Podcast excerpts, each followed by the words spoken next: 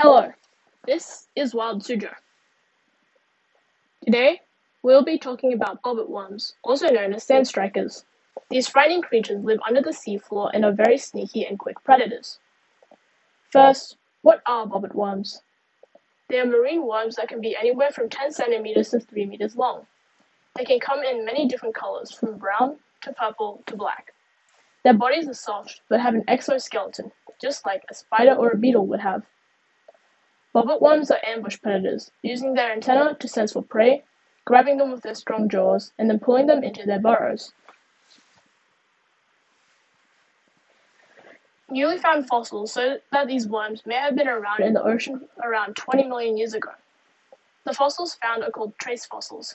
A trace fossil is different from what most people expect fossils to be, because they are evidence of footprints, trails, and burrows that ancient animals used to live in. In this case, scientists found trace fossils of the burrows that bobbit worms live in. These fossils were found by biologist Masakazu Nara when he noticed the weird burrows in the rocks he was studying. They were unlike anything scientists had seen before. It took some hard work to figure out what had made the fossils, but two things helped scientists to find the answer. First, the tops of the burrows were eroded, or worn down, shows that there was an animal moving in and out of the tunnel. The shape also showed that the animal was moving out of the burrow quickly, like a bobbit worm's quickly ambushing prey. Second, the tops of the burrows were rich in iron.